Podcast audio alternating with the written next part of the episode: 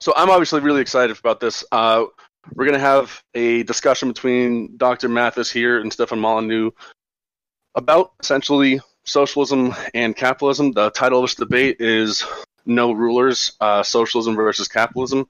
And as I recall, this uh, started over a conversation about Antifa. Um, that was something between you two guys. Um, but without any further ado, we've already discussed all the details. Uh, and uh, Stefan, would you like to explain a little bit to, about yourself to people who aren't familiar with you and give a short introduction to what your view is on the topic?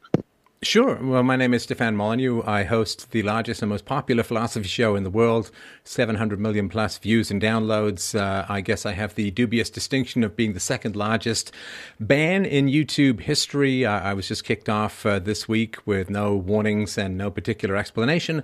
So I guess I'm now a dissident. I'm Samizdat. I'm a radical. I'm underground. And um, you can find me at free domain dot com. I have uh, ten or so books, a whole bunch of podcasts and videos available. All, everything is.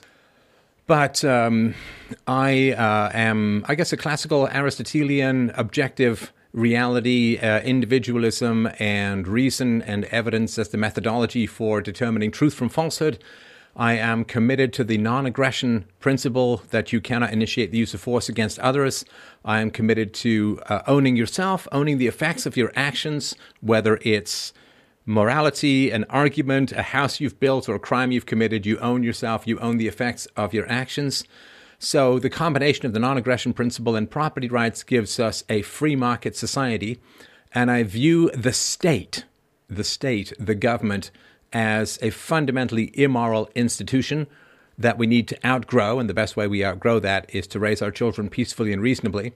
But the state is an organ or an agency within society that has the legal right, in fact, the legal obligation to initiate the use of force against citizens who are usually relatively disarmed, and I view it on the same moral level that people in the past viewed slavery. It's just kind of an ugly institution that we've inherited from the detritus and dustbin of history, and we need to apply our rational standards to even the most ancient and venerated and habituated institutions like the state, just as people in the past had to do with slavery. So my goal in the long run, of course, is called peaceful parenting. You do not initiate the use of force against your children. This includes spanking and timeouts and so on. And through this process of peaceful parenting, we will eventually outgrow the need for a state to protect us from the criminals, which generally come out of child abuse as a whole. Like, you know, society used to be structured around uh, smallpox, and then we got an inoculation against smallpox, and we don't need to structure society around dealing with smallpox anymore. It's the same thing with peaceful parenting and criminality. The lust for power, uh, the lust for um, taking without um, creating, for, for stealing and, and violence and so on, will be vastly diminished with uh, peaceful parenting, and through that process, we can achieve the goal of a universal moral standard called the non-initiation of the use of force, and that is what I'm going to be arguing for tonight, uh, free trade, property rights, and the non-aggression principle. All right. And Doctor Mathis, would you mind uh, telling people a little bit about yourself and uh, your overall argument on this topic? Sure. Um, I just wanted to make sure that everybody knew uh, here knew that currently right now on the Blue Politics YouTube, there's nothing live. So if that's something that needs to be addressed on your end, uh, I don't know if you want to handle that or not, but uh, I'm fine either way. I can go now or, or wait a little bit. There's uh, currently no live stream on your YouTube channel. Okay, yeah. Um, I'm not sure what's going on with that. Uh, it's my first time trying to live stream for YouTube. But we have uh, the Twitch up. It's probably Timmy. And okay. I didn't hear back okay. from Lance from the young uh, the Surfs, so I don't I don't know what's going on there. Yeah, yeah. Um, it turns out Lance pooped out, but, um, but oh, okay. We'll later. So uh, who am I? I am Andrew Mathis. I am an adjunct professor of humanities at the University of the Sciences of Philadelphia. Uh, and uh, my background, actually, I have a doctorate in English literature. Uh, but I have been far more involved for the last twenty years in studying history, first informally as a member of the Holocaust History Project and as a co-founder of the Holocaust Controversies blog, and then for the last five years formally studying history at the university level. Uh, completed a bachelor's degree um, in twenty seventeen, uh, certificate, graduate certificate from the University of Edinburgh, just finished, and uh, will be enrolling in the fall in a master's program at the University of Pennsylvania. So my position essentially is that I am a socialist, and uh, what that means is that I believe that uh, the means of production should be controlled, ideally by uh, by the workers, by the people who do the work. So um, I think where Stefan and I uh, fundamentally disagree uh, basically has to do with um, this notion of what it means to be uh, to be an anarchist. So the conversation that Steph and I had on Twitter basically had boiled down to um, what does it mean to be an anarchist? Can one be an anarchist? Uh, was my contention. Can one cannot be an anarchist if one does not uh, oppose the creation um, and sustaining of hierarchies? So here's essentially the argument that I would make in this regard. I would say that. Um, uh, sorry, real quick, Doctor. Yeah. Um, I. I can hear you fine, but some people in chat are saying that they're you're, you're low volume for them. Could you try moving a little bit closer to uh, the microphone? I know that Steph is fond of defining terms, and I am as well, so I think that that's a good place for us to start in this discussion. So um, capitalism, private ownership of the means of production, individuals, entrepreneurs, um, business owners, what have you, they own the means of production, they hire workers, they contract those workers Uh, for uh, for a wage or a salary to do that work, um, but by and large the profits accrue back to the uh, to the capitalist, to the individual owner of the means of production. My contention as a socialist is that, um, and it's based, you know, to uh, a large extent, although not exclusively, on the idea of the labor theory of, of value, that those people that actually do the work uh, should be uh, accruing most of the value to themselves. Um, but my contention is that the means of production are therefore better held by the workers than by uh, individual capital owners. Now, I think where we get into a bit of a of a blind alley, the um, intrusive and uh, uh, you know um, hegemonic and uh, and violent by its very nature. I think, as Steph points out, I mean that is what government is about. Government, as Weber says, is you know um, the exclusive uh, use of force within a geographic Uh, vicinity. So, uh, but I don't think that that's true. I think that there are other forms of socialism that work, uh, can work equally well, uh, if not better than uh, what we would uh, normally consider to be socialism, which is state socialism, which is the idea that the state, in representing the workers, however poorly or well it might do that, uh, that that controls the means of production on behalf of the workers. Uh, ideally, in sort of my ideal society, this would be, I would, I would be more in favor of a syndicalist kind of model where workers were organized according to trade or according to type of work that they do, control the means of production within that particular sphere. Uh, uh, yeah, um, basically, I mean, the long and short of it is that uh, is there doesn't have to be a, a large intrusive government apparatus in order for workers to control the means of production, A. And B, and I think sort of the more important point to underscore here is that understanding that, that Stefan is, a, is an anarcho-capitalist and understanding that I am, at least in theory, an, an anarcho-syndicalist also requires, I think, both of us conceding at the outset that neither of us is probably going to anytime soon get things exactly the way that we want them. So we can talk about our ideal situations, and or we can talk about how things are now and how they can be made better. I'm open to both of those. I'm open to one or the other. But I think that um, it's an important concession, at least that I make at the outset, that it's not possible for us to have no government right now. We have one. Uh, it has an enormous amount of power to itself. Uh, short of complete, um, you know, societal disintegration, you know, which, you know, frankly, it looks more possible now than it has in any time in the recent past. Um, but short of societal breakdown, I don't see uh, government dissolving anytime soon, and either my solution or Stefan's solution coming into uh, in play. So. Um, I could talk about the uh, the philosophy of anarcho-capitalism versus anarcho-syndicalism, but I'm more interested, really, personally, in talking about what we have now and how maybe it can be made better. Sure. I, I just want to – I know we got a bit uh, of – Stefan, back- I believe you're locally muted on your end. Uh, sure. Sorry about that. So, uh, Doctor Mathis, just a, a quick question so I That's know how to sort of frame what it is that I'm I'm going to be responding to. What has been, if sure. any, your experience in starting a business, in running a business, in managing a business? Uh, none. I have none. So I have a sole proprietorship. About um, thirty percent of my income comes from uh, the, my own small business that I run, of which I am the sole proprietor. And uh, So yeah, um, what I was saying when I think I was cut off was that other than being a sole proprietor for about a third of my income and therefore paying twice as much taxes on that part of my income in the United States than I would if I were working on a regular salary position, uh, other than that, I don't have any experience uh, as an entrepreneur, no. And listen, I mean, this doesn't completely, obviously, discredit, and maybe it doesn't discredit anything, but I just kind of want to point it out that I've been an entrepreneur for like thirty years now. I've co-founded a number of companies and built them up to fairly decent revenue, sort of thirty, forty people working there, and, and sold them. And so as an entrepreneur, you just kind of have a different view from people who learn about the market from from books and lectures. And so I just, it just again, this doesn't invalidate anything you're saying. I just really wanted to know if we were talking about experience or more theory. No, no, we're talking about, I mean, from, from my standpoint, we're talking about theory. I'm not an entrepreneur. My my parents aren't entrepreneurs or anything like that. I mean, I would say, I would stipulate that by saying I also am, therefore, uh, you know, you could you could uh, draw the conclusion perhaps because, but I am not a a member of the cult of entrepreneurship, therefore.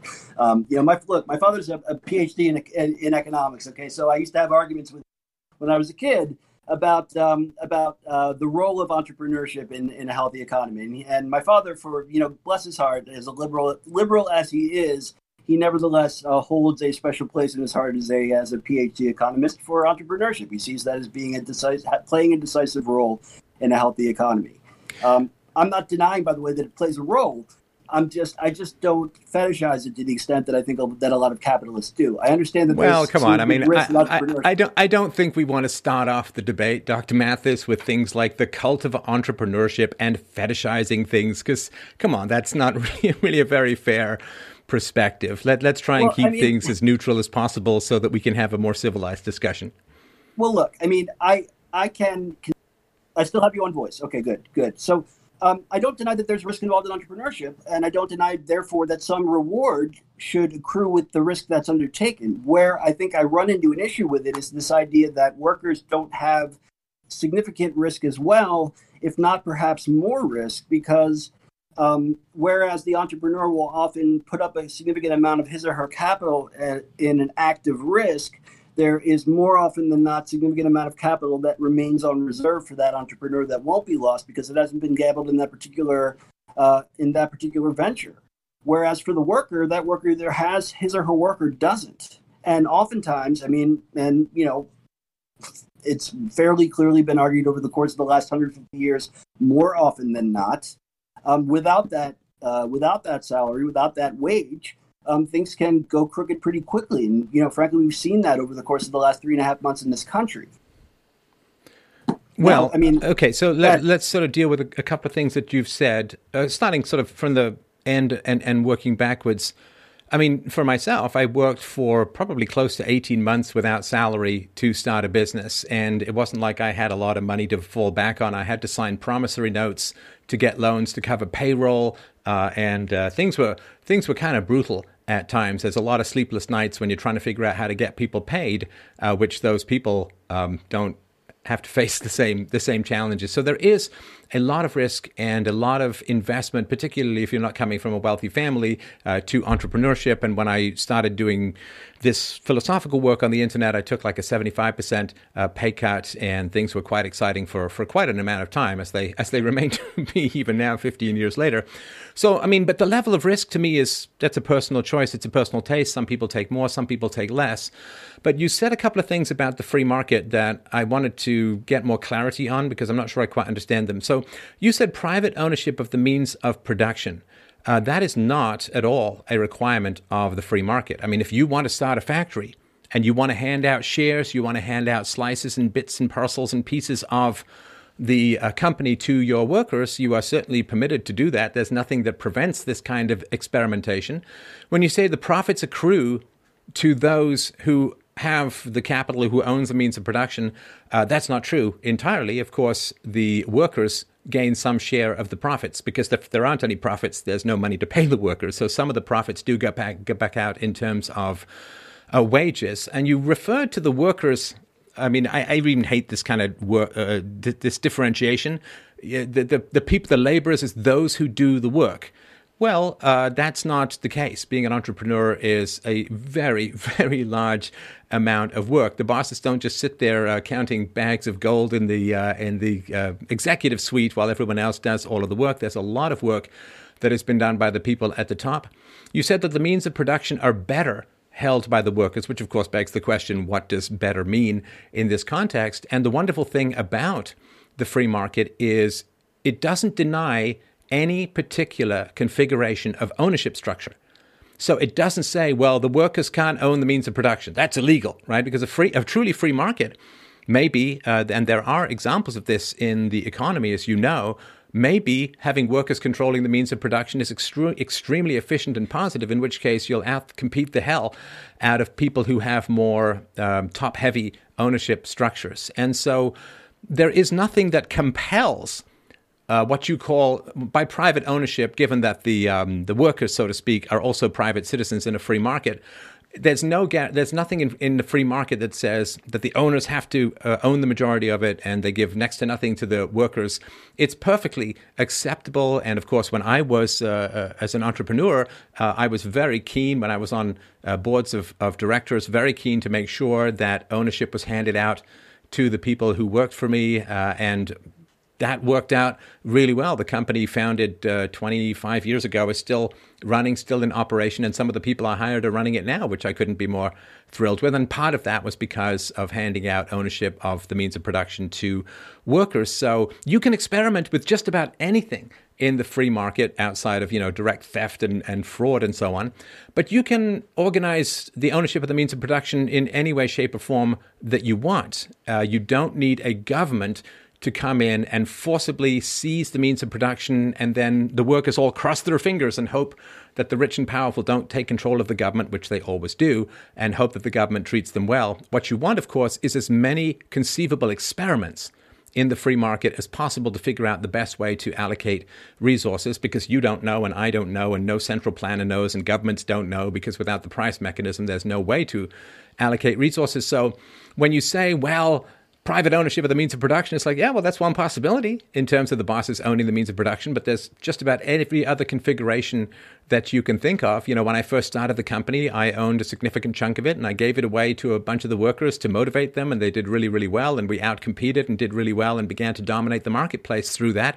So, yeah, there's some selfish people that want to hoard the means of production. There's other people who hand it out that may do better. And uh, so I just really wanted to point out that there's not this monolith of who owns what in a free market. It really can be mixed and matched to provide an almost infinite number of experiments. Okay, well, few that well, a lot, actually. So let's try to go in, in sub, to some extent in the order that, that we've gone here. I mean, so, well, actually, I'll go in reverse order just to, so let me acknowledge one thing. First of all, is if you allowed your workers to share in profits, that's fantastic. I think that's great. I think, frankly, that that is the kind of situation that is um, uh, uh, far better than some revolutionary uprising where the worker sees the means of production. It seems to me that on some level, uh, the way out of a hard, uh, you know, revolutionary socialist uprising, you know, with uh, guillotines and the whole nine yards, is some better understanding of the, of uh, allowing the workers to share in the profits that a business creates. So I, I mean, I applaud you for doing that.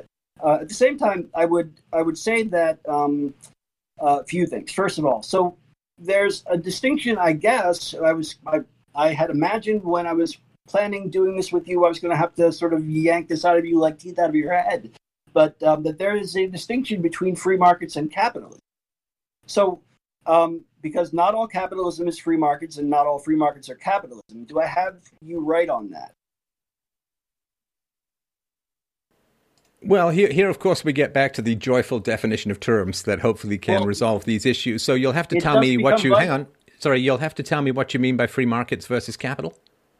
Well, so I think you and I probably both agree on, on a particular point. So let me kind of build out from this central point, and we'll we'll kind of go from there, okay? So you and I probably agree that uh, that markets, when they are freest, allocate resources in the most efficient manner.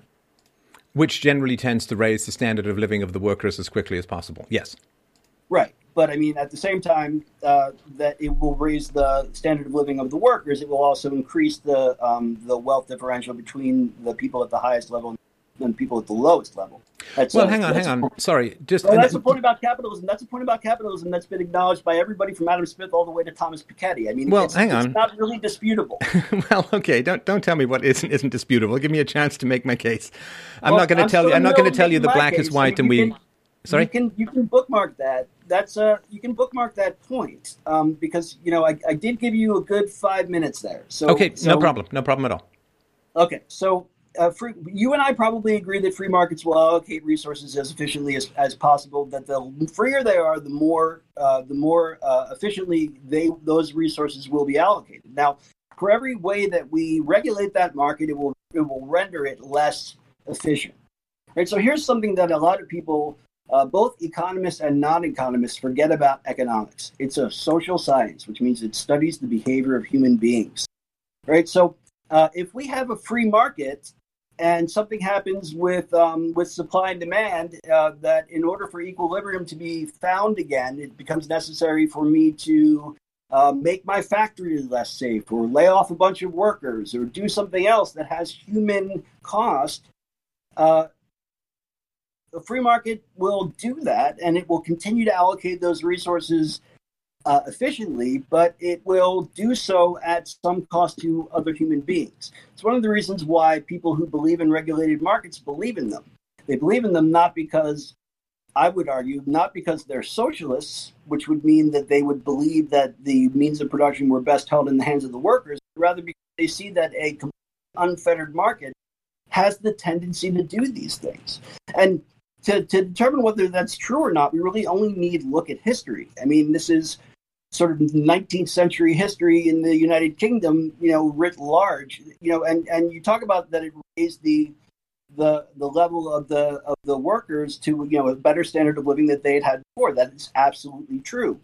But, you know, while I am thanking you for curing my child of diphtheria, don't stick him up the chimney to clean it, is my argument, right? I mean, if you are getting this wealth accruing across the society according to Adam Smith's wonderful invisible hand, but the effect of it includes the exploitation of workers, the uh, the increased uh, differential between the people at the lowest level in that economy and the people in the highest level of the economy. That would argue that, yeah, it's a freer market, uh, but it is really sort of not doing uh, all it's really cracked up to be. And that uh, a solution to that problem is to regulate that market in such a way that, yeah, you render it efficient, but you render it uh, more humane.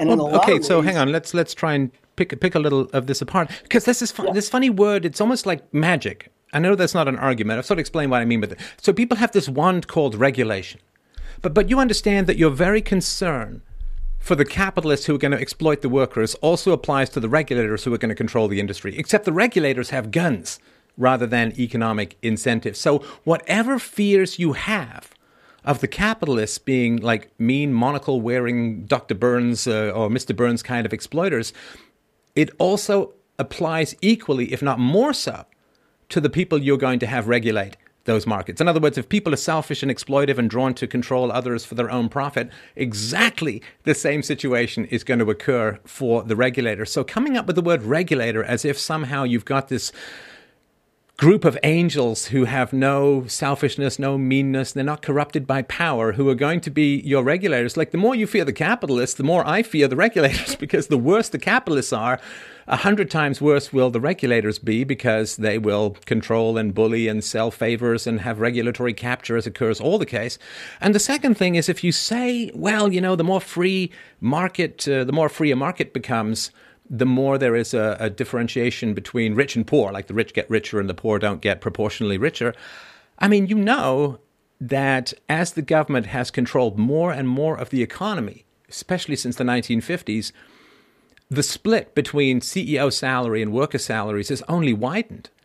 As governments have regulated more and more and more of the market, the rich have done progressively better, and the poor have had their wages stagnate, or the middle class have had their wages stagnate since the eighties or nineties, depending on how you're measuring it.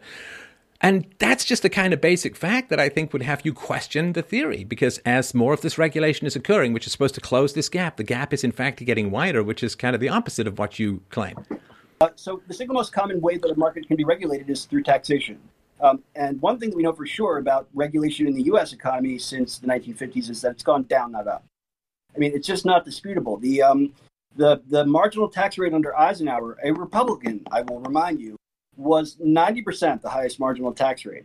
Um, by the way, during the nineteen fifties, when the highest marginal income tax rate was was in the nineties, um, Howard Hughes became a billionaire. So it wasn't like it was just stopping entrepreneurship dead in its tracks to have a, um, a highly confiscatory, and I have no problem admitting that it is that, uh, highest marginal tax rate. On top of that, it was Reagan, Bush one, Clinton, and Bush two that did further deregulating. Um, I, I mean, this is what Reagan did. Reagan grew government, that's true, but he deregulated markets. So did Bush one, so did Clinton, very much so. Um, and so did uh, so did Bush too. So I, I don't think that this argument that you have less reg- you have more regulation comparative to the nineteen fifties rather than less is is true, frankly.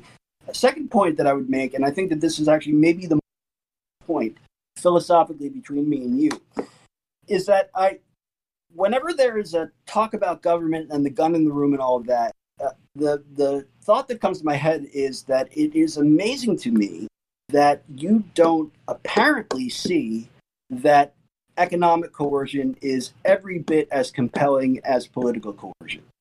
Um, and that that gun, uh, being figurative most of the time, by the way, is in some way more potent than the threat of me losing my home or my kids starving, something like that. It's violence any way you cut it.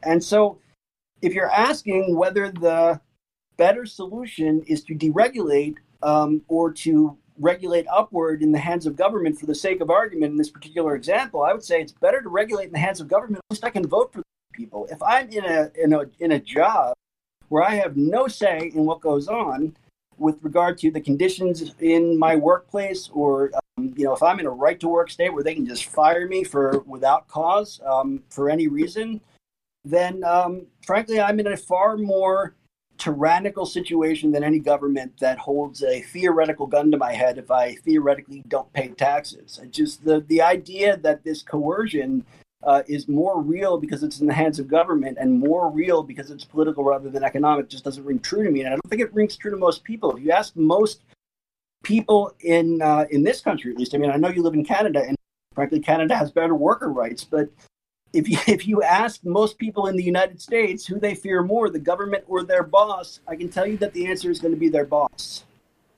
Okay. So, I mean, I, I've heard this a bunch of times before, that the taxes on the rich were very high in the nineteen fifties. I'll put a link to this uh, at the end. There is a common misconception that high-income Americans are not paying much in taxes compared to what they used to. You say in the nineteen fifties, the top federal income tax rate was ninety-one percent for most of the decade. However, despite these high marginal tax rates, the top one percent of taxpayers in the nineteen fifties only paid about forty-two percent of their income in taxes. As a result, the tax burden on high-income households today is only slightly lower than what these households faced in the nineteen fifties. So the ninety-one percent tax bracket only applied to households with an income over two hundred thousand dollars, about two million dollars in, uh, when is this article, twenty seventeen uh, dollars. Only a small number of taxpayers would have had enough income to fall into that top bracket, fewer than ten thousand dollars. Uh, households. So uh, it is really not uh, uh, the case that there was almost nobody being taxed at ninety-one percent, and ninety-one percent was only on a very tiny slice of the income from ten thousand uh, households in uh, in America. So that's not uh, very uh, big. As far as regulatory uh, growth, yeah, the regulatory growth has been uh, absolutely, uh, absolutely huge. And um, uh, I mean, for instance, I've uh, I've seen pretty good studies that uh, if the federal tax registry had remained as low as it was after the Second World War, which wasn't like a regulatory wasteland or, or the Wild West, then um, Americans would be three to four times wealthier than they are now, because there's been such a huge drag on this. So the um, the significant final rules published by presidential Uh, year. And so, yeah, it's gone uh, very, very high and maintained itself as, as pretty high. Total pages in the Code of Federal Regulations and the Federal Register is absolutely enormous. So nineteen fifty, there were um, ten thousand uh, or so, uh, and then it just goes skyrocketing. To- total pages in the Code of Federal Regulations in the Federal Register, it absolutely skyrockets. Um, I don't know that I can share. Can I? No, I don't want to share the whole screen. But the total pages published in the Federal Register was two thousand in nineteen thirties. It went up to ten thousand uh, in uh, the nineteen fifties. And uh, it's come down a little bit under Trump, but uh, it hit uh, uh, one hundred thousand pages, like ten times what it was in the fifties. So the idea that we don't have a hyper-regulatory burden, I mean, there's lots of ways to measure it, but a pretty solid one is total pages in the Code of Federal Regulations, and it has been absolutely uh, staggering how much it has grown. I mean, I mean, this is just basic economic logic, right? I mean, it's easier to add a rule than it is to take it away. And so more and more rules get piled on without a concomitant reduction in the number of rules, because whatever rule's in there is usually there to benefit some corporation, some business, some political donor, some, you know, and we know that big corporations use these regulations to keep smaller comp- corporations from competing with them. And the last thing I wanted to mention was, so with regards to worker rights, yeah, it's very, very important that workers, you know, have a safe environment. But man, it's complicated to get a hold of. Like, it really is complicated, because we can say, and I know this because I worked in environmental and health and safety regulations for over a decade.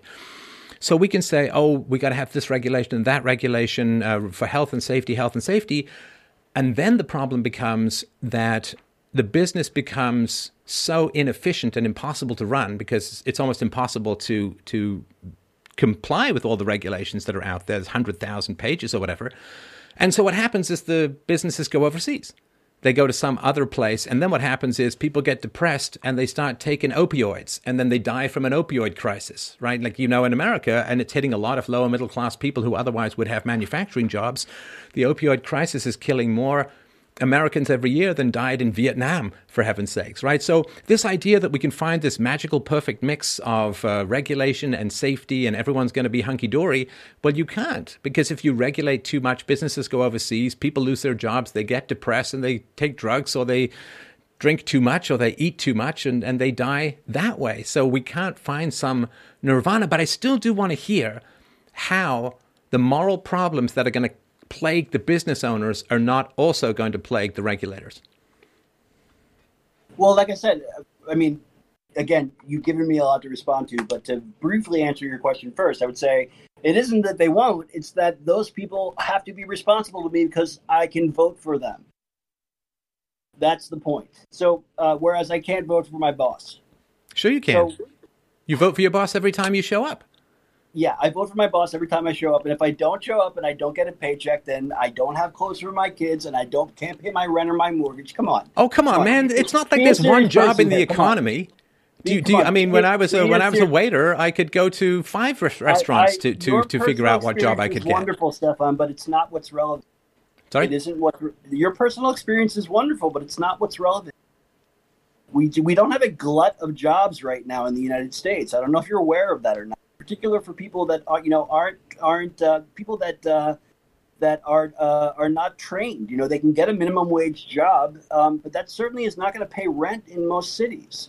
Um, oh, hang on. So, so what you mean well, no, is no, that? But, but, but, hold, hold, hold, hold. Okay. Wait a minute. Okay, you've given me a whole bunch of stuff to respond to, and I need to respond to it.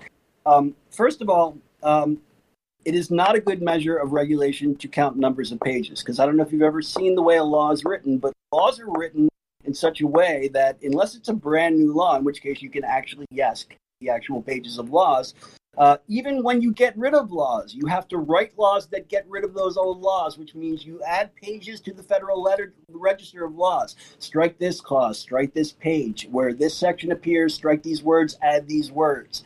Anybody can go on to thomas dot gov and look at any piece of legislation that is a landmark bill, and they'll see that that's the way that they're written.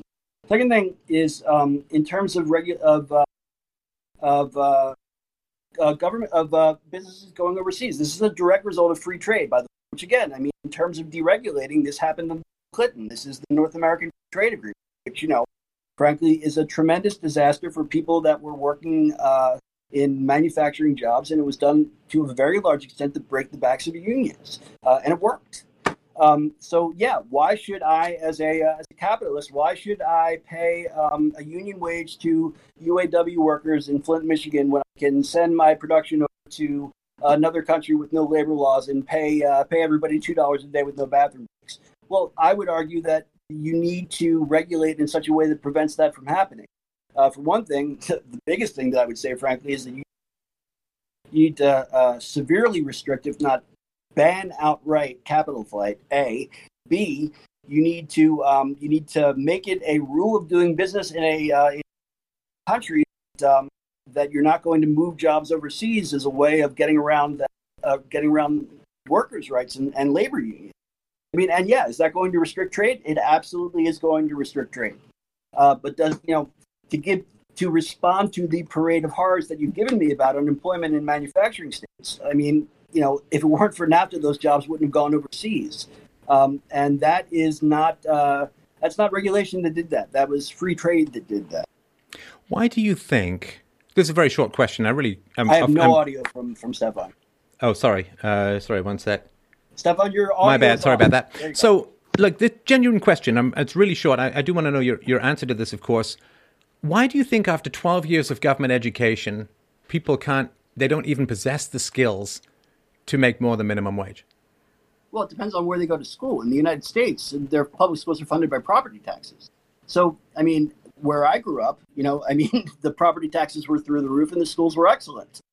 I mean, everybody that I went to high school with went to college. I mean, that was just, a, it was a function of my socioeconomic status.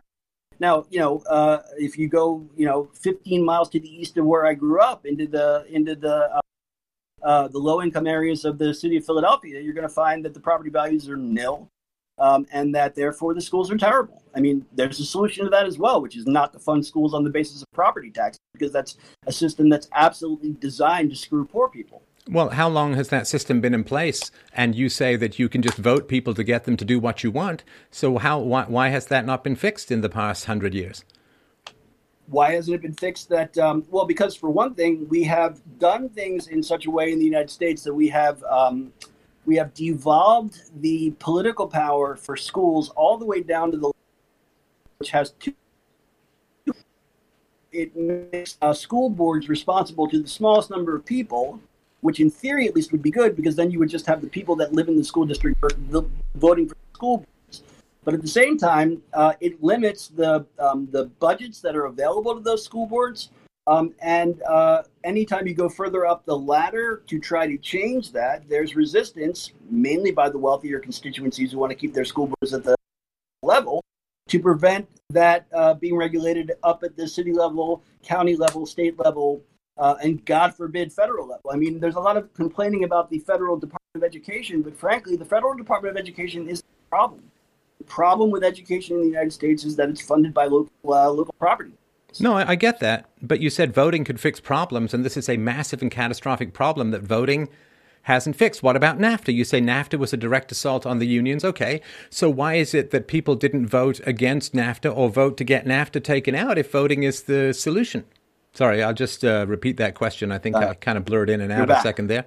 Yeah, so if, if no, NAFTA... We're talking about NAFTA. Yeah, yeah, so yeah. If NAFTA, if NAFTA is so disastrous... And look, I mean, free trade is not two thousand five hundred pages of regulation. Free trade is free trade. You don't need a whole lot of regulations for it.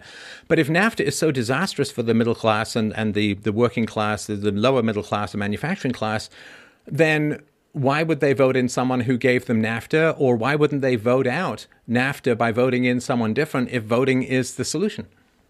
Well, mainly because of corporate capture of our politics. Exactly. So, I mean, yeah. I you mean, can't I, solve I that. I don't think, well, you, you, maybe you can, maybe you can't. I mean, the situation, frankly, has gotten monumentally worse in the United States over the last twenty-five years because now there's unlimited uh, campaign spending that can be done by corporations on political campaigns. I mean, one thing that you can do, quite frankly, is not allow that. One thing that you can do is uh, restrict uh, campaign donations. Um, and the reason why that hasn't been done, and look, it's a very long story. Um, and it has to do with um, with uh, with the judicial history of the United States over the course of the last forty-five years. But the long and short of it is that uh, beginning in the Nixon administration, but it's certainly not an issue just with the Republican Party, there has been a concerted effort to put dedicated corporatists on the Supreme Court that will allow corporate power to expand to the greatest extent possible. I mean, and and how do you how do you how do you undo that? Well, you have to amend the Constitution. How do you? So my, my point is, though, that you keep bringing up issues that are political. And when I say, well, you actually have more control in the free market than you do on your entire political system. I mean, you know, I'm sure you and I both fairly loathe the Federal Reserve because it actually is debt slavery that's intergenerational, that you pile up this national debt that children are born into to the tune of a million dollars or more. I'm sure you and I find it utterly repulsive that bankster oligarchs can type whatever the fuck they want into their own bank accounts and enslave the next generation for their own predatory monetary bullshit, excuse my French. But, you know, we don't have any particular chance of overturning that with our rhetoric. But if it's a bank that you don't want to do business with, you close down your account, you go to the bank across the street, assuming that the government allows one to open with its hyper-regulation of the banking industry. But you do have much more choice. A capitalist cannot force you at the point of a gun to do anything. But that's all the gun ever, that's all the, the state ever does is pull out a gun at you. So the idea that economic influence and incentives and disincentives that are voluntary in nature are somehow different. It's like a smooth talker might get you, uh, might get a woman into bed voluntarily, but he's still very different from a rapist. Well, again, it, it falls back on this issue of what, of to what extent this transaction in a quote-unquote free market is really voluntary at all. If I need to work in order to put a roof over my head, feed my children, uh, you know, clothe my uh, my family, and so on and so forth, then then it isn't voluntary. It isn't uncoerced. But that's that's if reality. Nothing, that's not I, capitalism. Hold on, hold on. If I have nothing in the bank, it, if I have nothing in the bank, and I have uh, bills coming due at the end of the month, and no way of making money other than going to work for somebody that might abuse me, then that's not a, I would not call that a voluntary situation. And I don't think any, I don't think any, any, any, any person really thinking about it would consider that to be voluntary either. I think they see the inherent coercion in that situation. Okay. So let me sort of understand this. So some, this is the situation. So someone has bills coming in, which meant that they had money at some point, right? Because you can't get credit. You can't get this kind of stuff without having money. They either haven't saved their money, or, you know, what, I mean, let's not invent true disaster scenarios because they're so rare that we shouldn't say, okay, well, you know, once in a while everyone gets hit by an asteroid, so we've all got to have giant suits of armor on at all times, right? We do but have we're a certain. In one right now. No, we're hang on, hang on. Right no, now. no, let's let's deal with the theoretical, then we get to the practical, which I think is a great thing to do. But someone had money, and how did they choose to spend that money? That's a very, very important question, right? So some people will say, I want to get a big flat screen T V. Now, that's very nice, but unless you use it for educational videos, it's not going to add much to your human capital. Other people say, you know, I'm going to buy a computer. I'm going to learn how to program uh, a computer, or I'm going to go to night school and figure out some other language that might be helpful, or I'm going to go and learn accounting or business management or something like that, right? And and that's the way the way that you have job security is you encourage people. First of all, you should start businesses. If you care about workers, you should start businesses because that bids up the price of workers. I mean, the fact that I hired over one hundred people over the course of my career drove up wages incrementally to everyone else. So I dare say I've done a little bit more for the workers than you have. But the important thing is that you have to work on maintaining your skills and upgrading your skills. And the fact that people need food and the fact that people need shelter, that is not a characteristic of capitalism. That is a characteristic of reality in the fact that we need, as biological organisms, as you know, we need to consume calories in order to stay alive.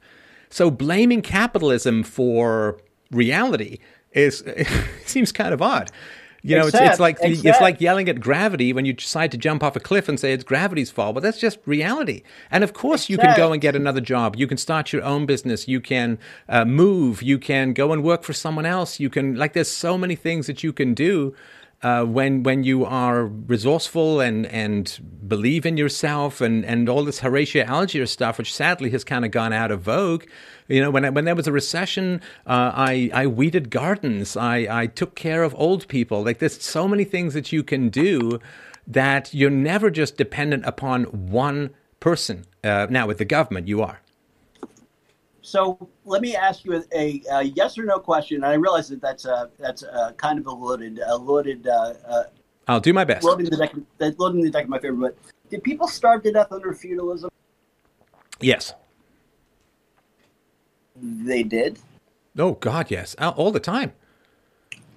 Really? Peasants on the estates starved during feudalism. Oh, and in fact, one of the big problems with feudalism was because there was so little communications network, so few roads that were possible, especially in the rain. You could literally have, I remember studying this in France, you could literally have a village in one area of the county that had too much uh-huh. food.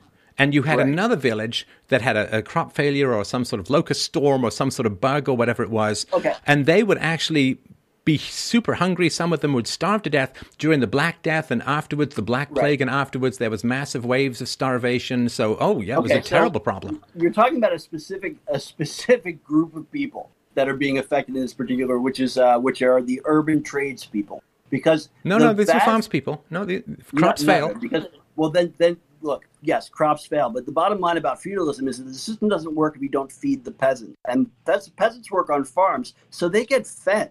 I mean, look, you can, I can, I can, I can recommend to you and any number of people listening to this, any number of books on feudalism, and and talk about how it was basically at the very top of the things that needed to be done to make sure that the peasants had enough food to eat, because otherwise they wouldn't be able to do any work. It was a system that was designed to make sure that the people at the lowest, while they had no political rights, certainly, and there could be beaten at will and any number of other in, uh, indignities that they could be subjected to, what they weren't subjected to was privation. They weren't concerned about about their next where their next meal was coming from, where they were going to live, and whether they were going to have clothes. And that's a situation that was created largely by industrialization and capitalism through the process of urbanization. Look, I hate to I hate to evoke the patron saint of socialism, Karl Marx, on this one, but I think he makes an excellent point about what um, what industrial capitalism did in the nineteenth century, which is that it took away from the people on the lowest rungs of the economic ladder the ability to subsist. Okay, look, dude, I mean, it, it's great to read Karl Marx, uh, but you well, you got to read other things as well. Here's here's something from Hugh Gardner. Here's I mean, something. Look, uh, here's we something. Can, we can insult each other all um, we like. No, but, come on. The medieval world here, here. The medieval world was hold a very. On, hold on a second here. I, I, I don't think Doctor Mathis was finished with what he was uh, trying to drive at there. Okay, sorry about that. Go ahead. It's it's. I mean, it's all fine and good that you um you know that that I read Marx or that you weeded gardens when you needed money. But what's what we're not going to get anywhere is at, is with the casting of aspersions. There's a reason people read Marx.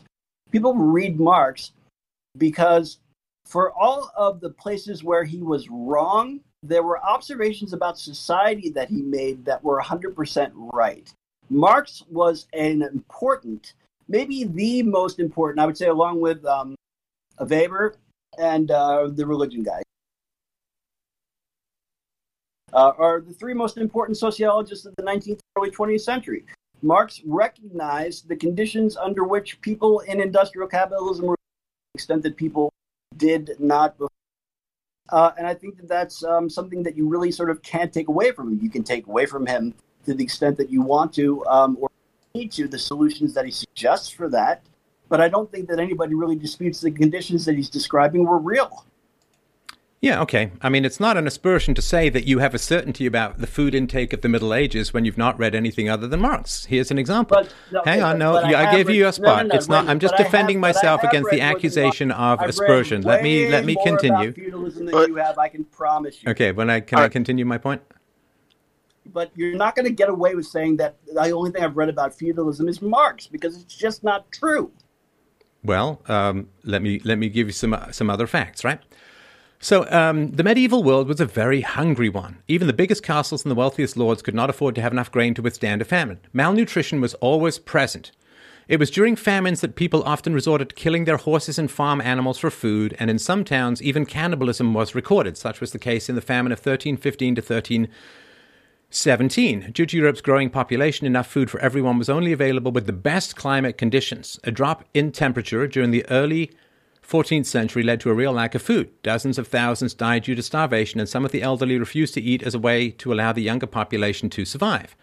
The Great Famine extended from Scotland to the Pyrenees and from Russia to England. In the latter, life expectancy was only twenty-nine years, a drop of five years in the span of only two uh, decades. The Great Famine caused plenty of controversy, and the church was more affected than any other institution, mostly because no amount of prayer could reverse the deadly effects of the Great Famine. Church attendance dropped during this period. Overall, famines were relatively common during the Middle Ages, the average person being affected by three or four famines during their lifetime. And there is a whole list here of famines of the sixteenth century, fourteenth century, Um, in France, and this is the stuff that I studied in the following years, this is the list of famines in the fourteenth century France, thirteen oh four, thirteen oh five, thirteen ten, thirteen fifteen to seventeen, thirteen thirty to thirteen thirty-three, thirteen forty-nine to thirteen fifty-one, thirteen fifty-eight to thirteen sixty, thirteen seventy-one, seventy-four to seventy-five, and thirteen ninety to ninety-one. And so um, even after the Black Death, famine was a constant threat. So, uh, you know, I, this is why I'm saying this is the stuff that I studied in my graduate degree. So um, I'm just pointing to you to some counter information. So I will concede to you automatically with no problem whatsoever that you can't feed people when there's no food. Um, but famines also occur today. They occurred one hundred years ago. They occurred two hundred years ago. They've occurred before feudalism, and they occur after feudalism.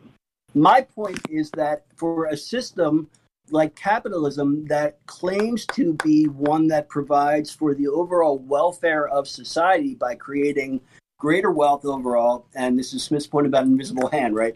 That if you allow capitalists to operate according to enlightened self-interest, that um, that uh, the benefits of that accrue across the entire society, right? And it's the rising tide lifts all boats thing. Right? Well, that's not my well, contention. If you want to argue with Adam Smith, we're going to need a necromancer. I mean, let's okay. let's argue with each other rather fine, than Adam Smith. Fine. fine. My point is that what Marx understood was that that isn't true, that it still leaves many people behind because it doesn't provide um, sufficient sufficiently for people to uh, to have to meet their needs beyond privation in most cases, and in some cases, not even for their privation needs. The book, by the way, that I would recommend for anybody looking to understand um, serfdom, uh, Stephen Hook's book, Social Control, Serfdom and Social Control in Russia, um, is an excellent uh, look at the way that the economics of the, um, of the feudal estate operated. Again, I concede that when there's a famine, you can't feed people. I mean, that's a given. Um, the question is that when there was when the estates were operating on a regular basis, the peasants were always fed, they were always clothed. They always had a roof over their head. Um, Except for all the years that I mentioned. But yeah, okay. When there were famines with no food. But right, those and, there, and, and when, when, was the last, when was the last famine in a modern capitalist economy? Uh, in a modern capitalist economy? I don't know. I mean, there That's was starvation. The there was starvation in there was starvation in Appalachia until nineteen sixties on a regular basis. Well, I wouldn't say that Appalachia is really integrated into a modern capitalist economy, and it's not because... Well, oh, wait, wait, but I thought they were kind of on the land, so they had enough to eat, eat enough themselves, right? But come on, you got to understand that you're not going to talk about famine occurring four to five times in someone's lifetime in a modern Western capitalist economy. It just it doesn't happen, okay? I mean, let's at least... Oh, I'm, I'm there, I'm back. Am I back? No, we never lost you. Oh, yeah. Yeah, I mean, let, let's at least... I mean, I know we've got our positions to hold and all of that, but let, let's at least acknowledge that we're not... Oh, I'm gone. I'm back. Knock on wood. Um. Lordy, lordy, lordy. I got to tell you, Discord is not behaving too well. Not, now he's back. Yeah, yeah. Yeah, I mean, right. let's so, at least concede that there was um, pretty disastrous famines under in the Middle Ages that do not occur in a modern capitalist economy, at least not on the average person's four or five times during their lifetime they're going to be subjected to life-threatening famines. No, of course. I mean, we understand things like, you know, ir- you know, crop rotation and irrigation and, you know, uh, ways of keeping food from rotting in silos that we didn't understand before. There's any number of ways that we've been better able to prevent uh, to prevent famine. I mean, even in agricultural communities with, you know, with uh, with a relatively tenuous uh, relationship with capitalism, that's the case. Um, but um, anyway. Uh, I feel like we've gotten fairly far. No, let me let me ask you this. So, and this yeah. is a question that I, I do really like to ask of, of socialists, right? Yeah. Uh, you know the sort of the horrible flat line for one hundred fifty thousand years, give or take, of, of human history. You know, people surviving mm-hmm. on twelve hundred to fifteen calories a day, life expectancy. Uh, I mean, it wasn't so bad if you got out of childhood, but, you know, half of children dying before the age of five and no capital accumulation, no modern economy, no... real labor-saving devices and so on. I guess my my question is, I mean, two hundred years, give or take, right? I mean, things really did change. And I, I, I completely understand that the aesthetics, so to speak, of the Industrial Revolution were ghastly. I mean, you got soot-stained kids going up chimneys and, and working sixteen hours a day and all of that. And, and that's brutal and so on. Of course, the life expectancy of children did go up, and children did live longer uh, because they weren't dying out in the countryside of various accidents, illnesses, uh, ailments, famines, and so on. But what do you think changed two hundred, two hundred-odd years ago that, that birthed the modern world? That's, I mean, my answer is the free market. I mean, there's lots of to it, but that's what's, where, where does the socialist, or I wouldn't say the socialist, I want to debate with you, not, not some abstract guy, but what's your answer as to what changed so much, so foundationally that we have so much wealth now? Well, I mean, I think for one thing, there's an enormous influx of wealth that came as a result of colonialism. I mean, I think that's... I'm sorry, you um, just cut out there. Could you just repeat that? Sure, sure. Uh, can you hear me now? Yeah. Yeah, there was an enormous influx of wealth that came into Europe as a direct result of colonialism. That was a major contributor right there. I mean, um, the, I, if I had to, if I had to, uh, to identify a uh, a single factor that I thought was decisive, um, that would be up there. I mean, but colonial. Sorry, also, sorry to interrupt. But colonialism and and predation yeah. on other countries had been occurring all throughout human history. You can't just say that there was none until two hundred years ago or three hundred years ago. It, that can't be a causal factor because every country takes over every other country or every region all throughout human history. What else? Well, but it isn't quite that simple. I mean, for for we can't really compare Assyrian colonialism or Hellenic colonialism or even the Roman Empire, for that matter, with the kind of imperialism that went on in fourteen ninety-two, because you have essentially sides, for lack of a better term, that are so grossly mismatched in terms of technical technical ability, so that there really isn't a contest in terms of who's going to dominate. That's point number one. Point number two, as you frequently point out in your effective, absolutely decisive relation, and what that didn't take care of. I'm so sorry. I'm so sorry you uh, you have uh, cut out again. Could you just repeat that? Okay. Uh, I was talking about disease being a decisive factor in eradicating population. So you, you're still with me? Sure. Yeah, yeah. Okay, great. Um, and then, uh, you know, uh, direct compulsion to slavery and, and uh, things, you know, becoming directly in those people enough to survive. Becomes a pure wealth extraction device rather than what colonialism was pursued for in uh, in antiquity, um, and even I mean even to a certain extent the Romans. I mean, there was a, certainly there was a I mean certainly there was colonialism done by the Romans for the extraction of wealth, but that was by and large a private enterprise. A lot of people forget that Caesar, when he conquered all, private citizen, private army. Um, and, you know, didn't go into politics until after basically he had done his conquering. Um, for most of history, most of, of, of uh, reasons of security rather than action. So I don't think that you can compare colonialism in antiquity. Sorry. I don't think you can compare. Did we lose stuff again? No, I'm I'm still here. Okay.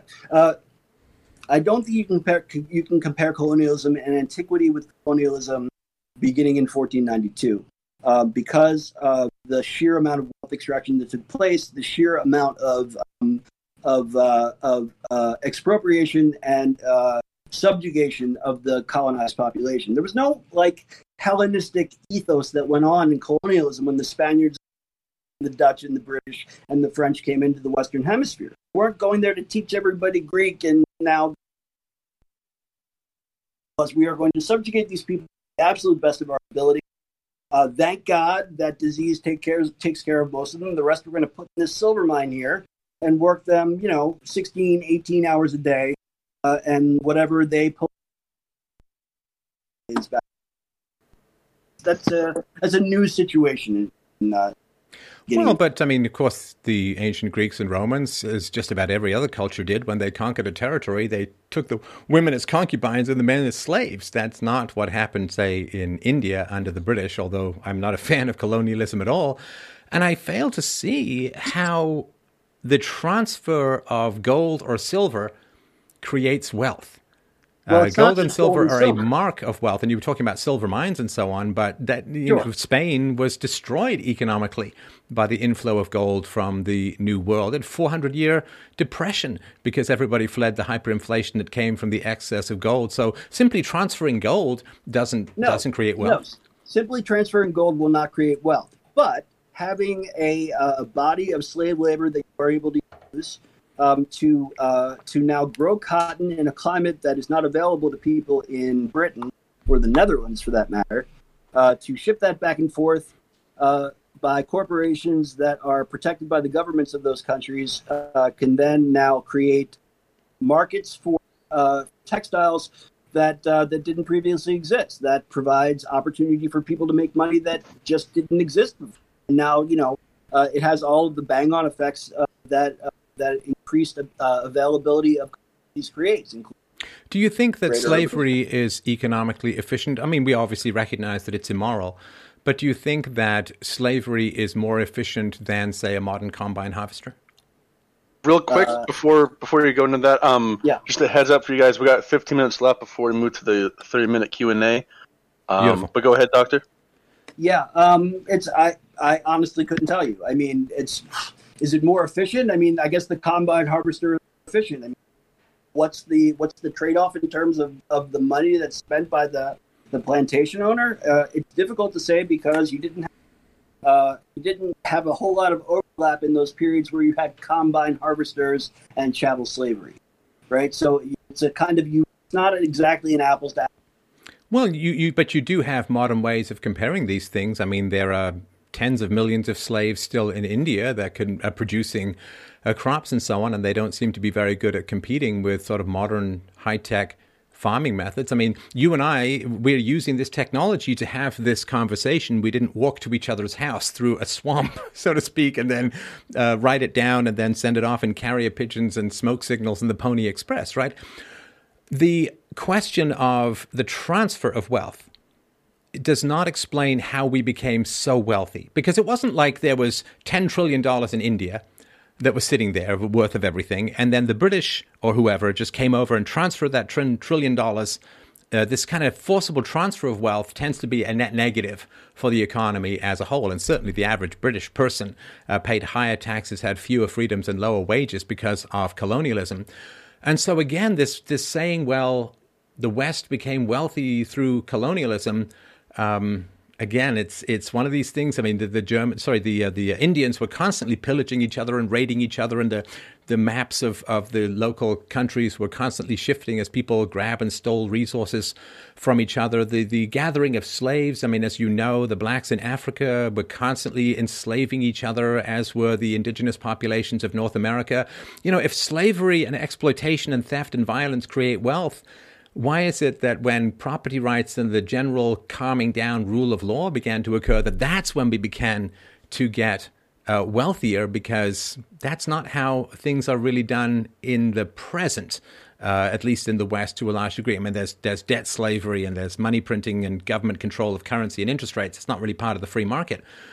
But to me, saying, well, I don't know, the the British were like, what, especially savage, and that's how they became wealthy? Well, it's hard to think of, you know, groups more savage than some of the indigenous populations uh, of various places around the world. I get a whole speaking tour in Australia talking about this. So if savagery is the mark of wealth, I don't know, it's kind of tough. And, and since the British Empire worked very hard to ban slavery, not just in the British Empire, but around the world, like Britain went into a multi one hundred fifty years worth of debt to buy out slaves.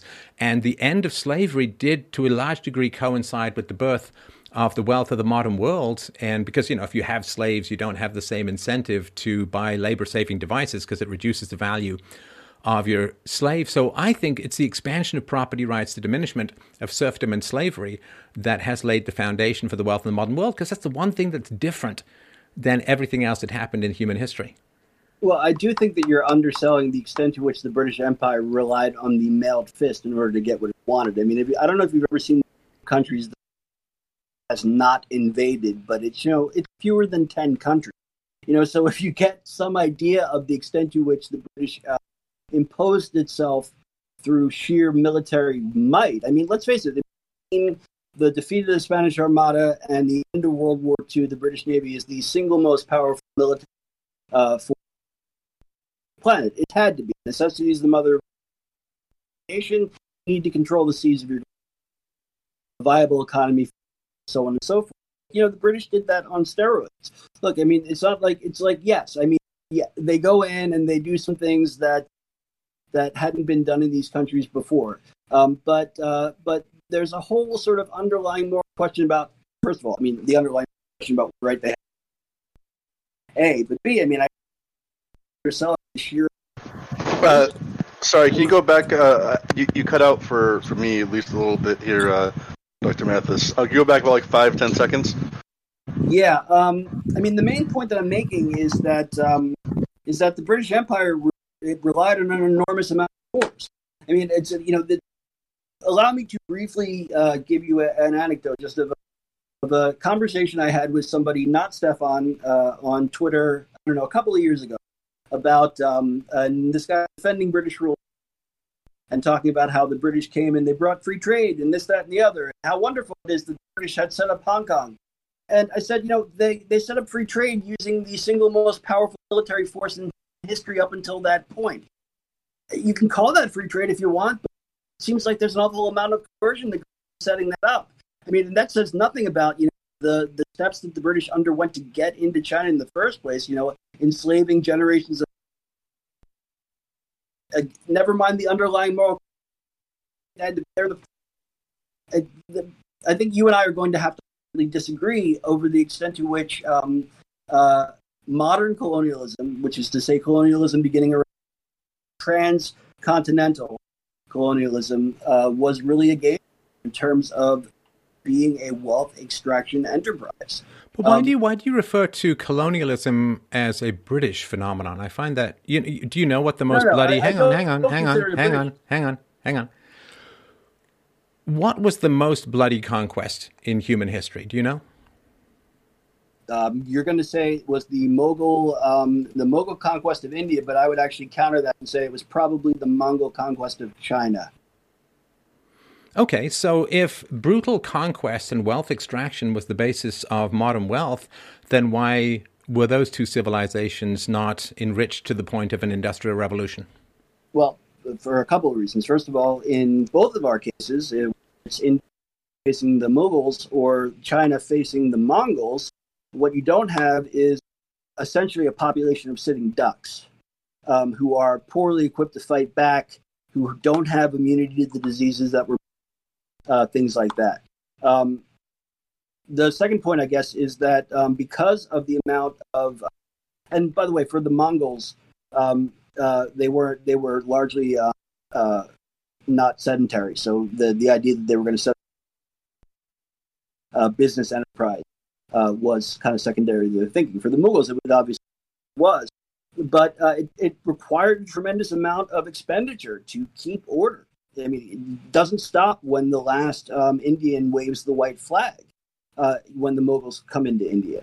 Um, that's a very different situation from the one where Native Americans are in.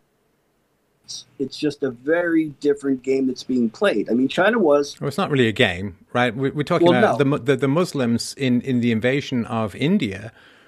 The Muslims killed between sixty and eighty million people. I mean, that that's not a game. And, and if you're going to talk about brutality as a source of wealth, why are they not the wealthiest culture in the world? Why is India not the wealthiest no, country? No, the Muslims who invaded, who slaughtered sixty to eighty million people in at India. The, at the time they were. Have you seen the Taj Mahal? Oh, come on. The Taj Mahal is, is just one of the many um, one of the many palaces throughout history that did not. Like, look at the, that's like saying that they, you had an industrial revolution in ancient Egypt because they had the pyramids. Uh, no, but what I'm saying is that you're not counting, you're not considering, rather, the level of wealth that the Mughals actually had. I mean, for most of recorded history, China was the wealthiest country in the world. You know that, right? I mean, it was by far the wealthiest because it produced goods that other countries didn't have. And so it was able to charge large amounts of money for those goods. Now, that wealth um, doesn't change the fact that China was the wealthiest country in the world for all those years, that the British Empire was far wealthier in the nineteenth century, does it? Sorry, that what was far wealthier? That the British Empire was far wealthier in the nineteenth century. But the question is, yeah, it. but the question is why? Why was the why was the British Empire wealthier? Uh, if you're going to say it's brutality, well, the Muslim conquest of India was far more brutal. And again, you talking about the the uh, invasion of China as well. So if you're going to say that it was brutal colonialism that was the source of the wealth of the modern world, you have significant problems because mm. there was massive amounts of invasions and conquerings and slaughterings and so on that did not generate the modern world. Well, sure, but it well, again, there there are other factors to be considered. I mean, to just to go back several. Several uh, several minutes in our conversation. I would say, by the way, the other decisive factor in things change other than colonialism, although I will continue to say colonialism is the major factor. Um, the other one is um, is uh, Renaissance. I mean, just the influx of um, of a massive amount of scientific knowledge that European Europe can build, basically, that begins with um, in to sort of uh, cross over throughout the rest of the continent, and then the Reformation. Uh, gives that an enormous boost in terms of the ability to separate themselves from church power. Um, I, I'm sorry, I that cut up for me. Could you repeat the last couple sentences there? Sure, um, sure. Um, just saying that beyond colonialism, which I will nevertheless continue to, to contend was the decisive factor, I would say that the Renaissance and the Reformation are uh, are also uh, major contributors to what happens in terms of the creation of wealth. Uh, in Europe, uh, in um, I mean, I guess we would say that probably uh, really take uh, concrete form in the um, in the eighties.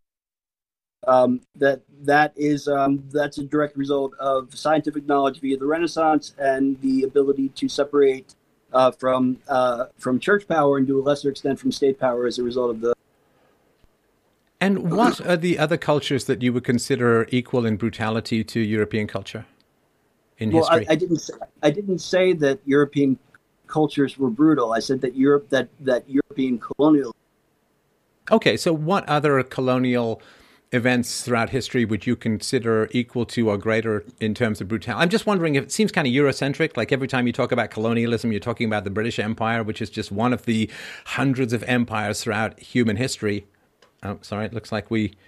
Got a weird reboot off here. Oh, bugger. I'm back. It's all right. I just, I'm getting this weird reboot off. All right, we can hear you. It, it just seems a bit Eurocentric. Like every time you talk about colonialism, you're talking about the British Empire. And every time you talk about uh, markets, you're talking about uh, European or... It just seems kind of Eurocentric. And I'm just kind of curious what other...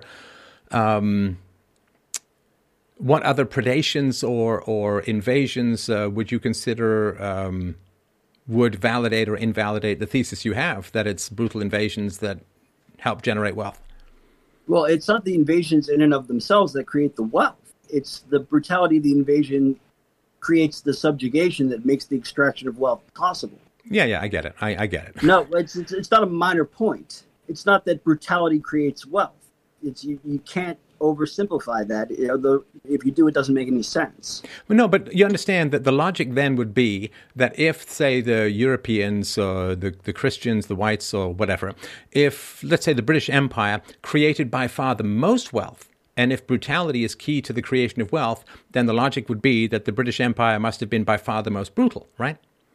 Well, no, because, again, you're hinging all of that on this idea that the brutality creates the wealth. I mean, you can create wealth without brutality.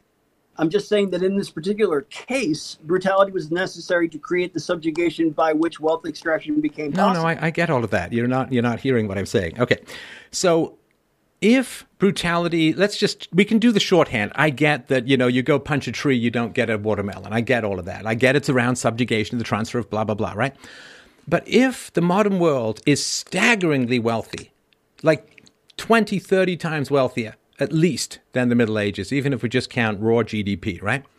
Mm-hmm. So if it is brutality that is the key for the creation of wealth, then... Again, it, but it isn't. Okay, however you want to phrase it. I mean, if it's key to the subjugation that allows you to blah, blah, blah, but the brutality is the part that you're talking about, right? So if the modern world that comes out of the European tradition, if the modern world... is twenty to thirty times more wealthy, mm-hmm. then it must have been twenty to thirty times more aggressive in its exploitation of others. No. Or, or no. But some significant degree greater than all yeah, other. Certainly, certainly it was more exploitative. Absolutely. There's more no exploitative than, say, the sixty to eighty million people brutalized, subjectivated, and enslaved you by the Muslim invasion. You can't express well of dead people, Stefan. I mean, you just, you know. No, that's it's, why it's, I also included enslaved, because you also can't enslave people without killing at least some of them usually, right? I mean, because they, sure, they, they sure. subjugate themselves because of the threat of death. So you understand I'm working with a, more than one dimension here, right? So... If, because this is my concern, right? If the modern world's wealth is based upon exploitation, then the British, let's say, must have been by far the most brutal colonialists throughout all of human history, because they created the most or got the most wealth, so to speak, right? But there are not, other... No, not necessarily. Not necessarily. No, no, you said the brutality and the subjugation was key to the wealth generation. It was, but that doesn't make it worse than others. There's, you have to... It's, you're, you're then there's another factor. There that's has a, to be another an, factor then. There... Yeah, I mean, another factor, for instance, like disease. Like, it was not necessary to kill sixty million people because a large number of... Sorry. I mean, I'm not sure what you're asking. What you're asking me to concede here. I mean, the the, the fact of the matter is that the uh, I pointed out that the British used brutality in the first place because you were kind of gilding the lily and saying that they hadn't. Wait, I said the British didn't use brutality? No, you just kind of said that they had. Um, that they had. Uh, you implied that their touch was more gentle than I was appropriate to to suggest.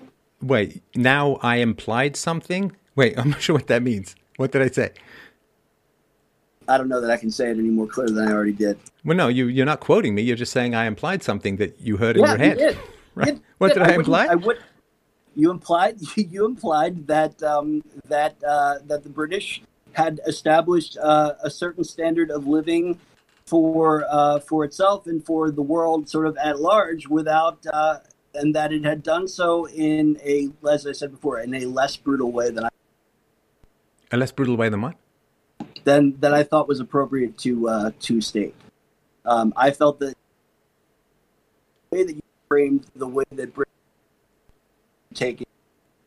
Right. Now, th- now this is this is really illuminating for me, and I, I don't mean this sarcastically. This is genuinely like mind blown mm-hmm. to me, right? Because I've always tried yeah. to figure out. I've always tried to figure out this unique hostility that socialists have towards the British, the Europeans. You know, happen to be my ancestors, neither here nor there, right?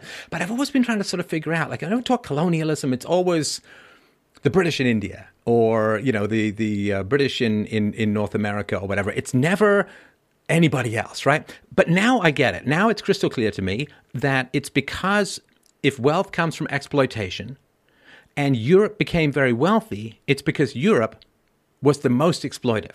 I mean, that's kind of the... I know I'm oversimplifying, but that's the basic drive. And I think that's where we fundamentally uh, fundamentally disagree.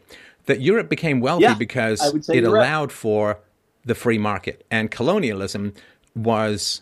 bad. I mean, colonialism was wrong. It was destructive to uh, the British population as a whole, who got regularly dragged against their will onto ships to enforce uh, the ruler's wishes. It was bad for the free market because you had, as you know, the British East India Company, all these capital charters from the governments, like there's no free trade and so on.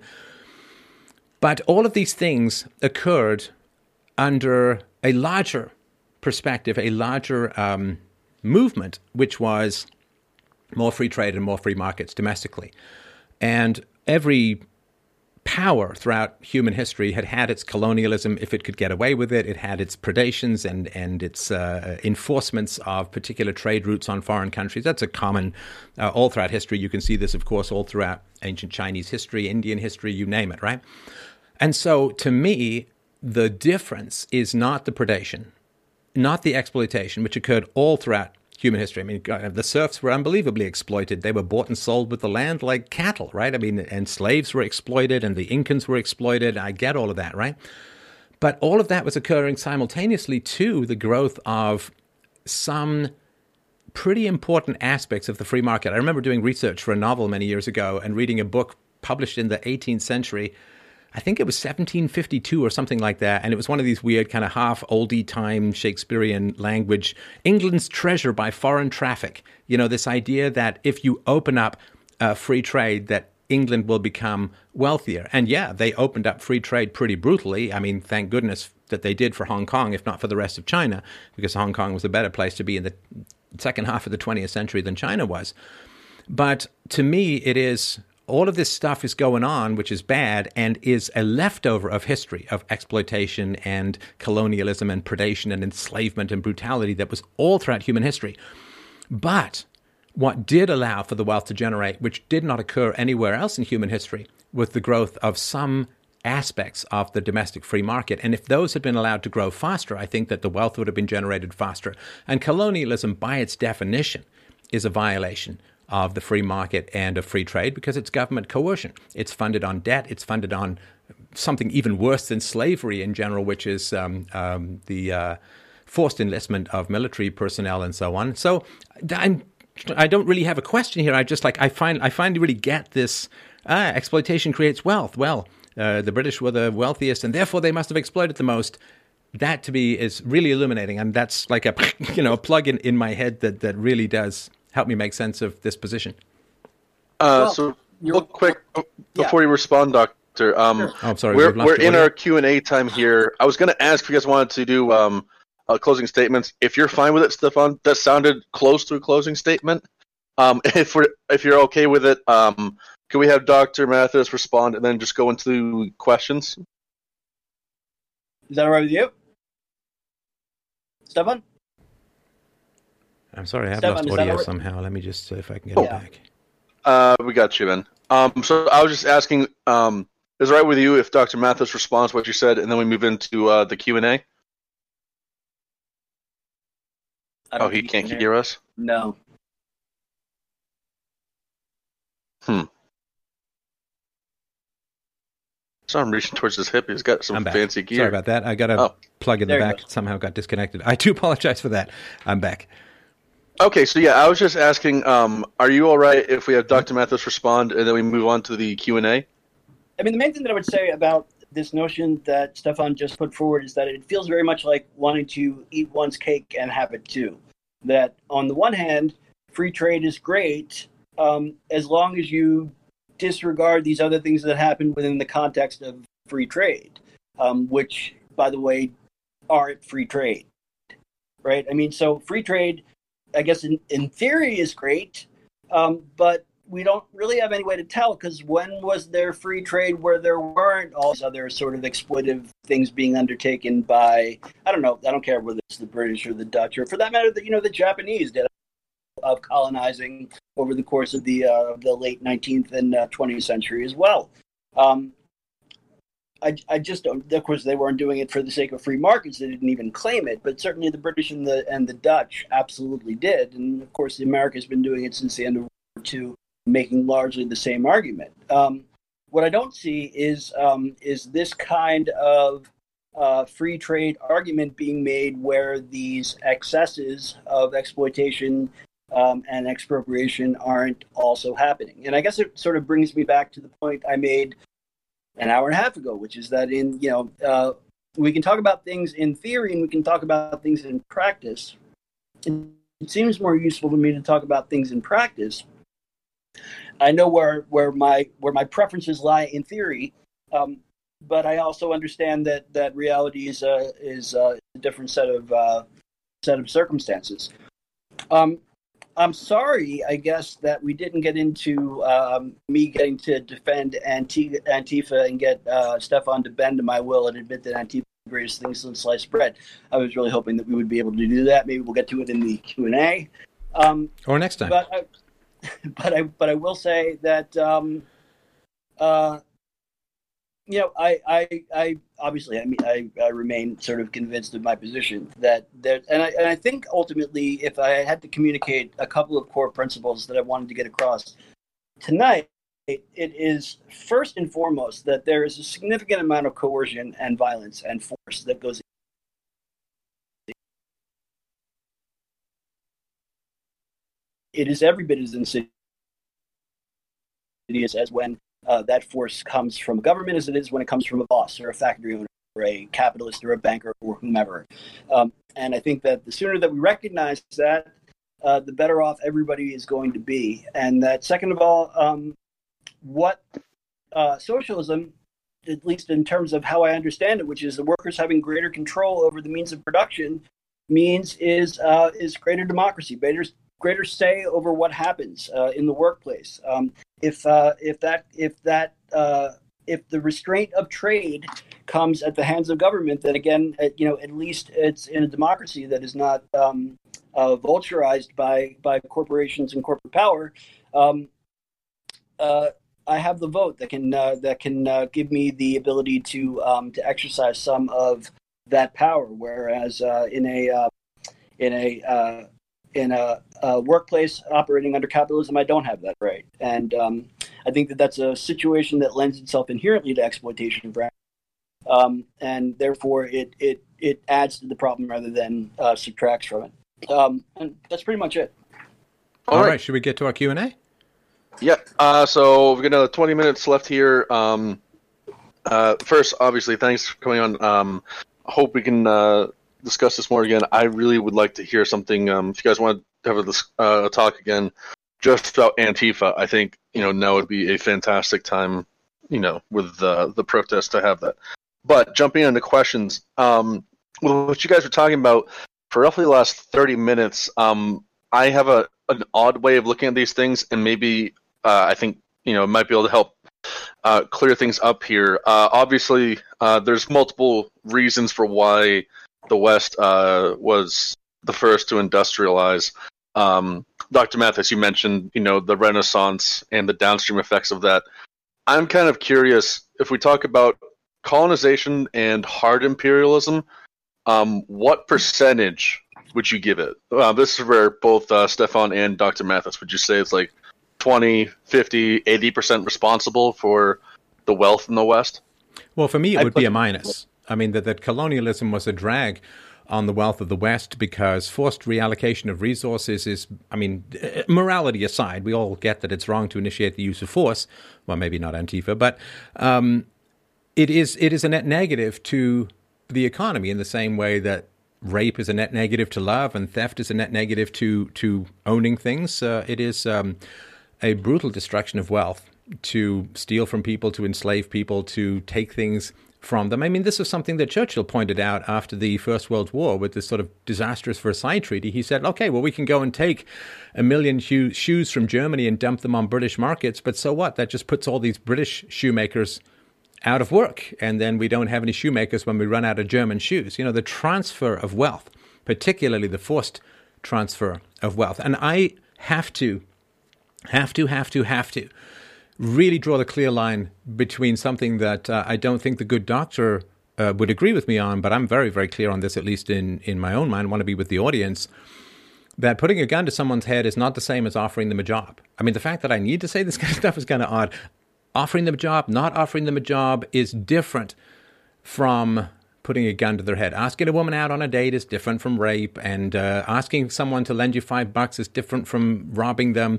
The initiation of the use of force is separate and distinct from offering a job or firing someone or not firing someone and so on. These things have influence and they have a big effect on your life, but the only way that you can solve voluntary interactions like having a job or not having a job is by saying to people, well, you're not allowed to fire these people, or if you try to pay them less than what we think they're worth, I'm going to put a gun to your head until you agree. You can't solve economic inequality without massive political inequality, giving a small group of highly corrupt people the right to point guns at millions or tens of millions or hundreds of millions of people and tell them what they have to do in order to stay out of jail. And, and you know, what the state is, what do they do? They ask, they tell, and then they make. They ask you to do something, they tell you to do something, and then they make you do something. And if you resist them, they will shoot you down. They will kill you, or they'll grab you, put you in a jail where you could get raped. So the idea that somehow a voluntary economic interaction, which is kind of interesting because, you know, I mean, I assume that uh, the, the good doctor is, is have his place in academia, which is paid for by taxpayer dollars and has a nice union ring around it that's that's forced uh, into compliance by by the force of law and so on.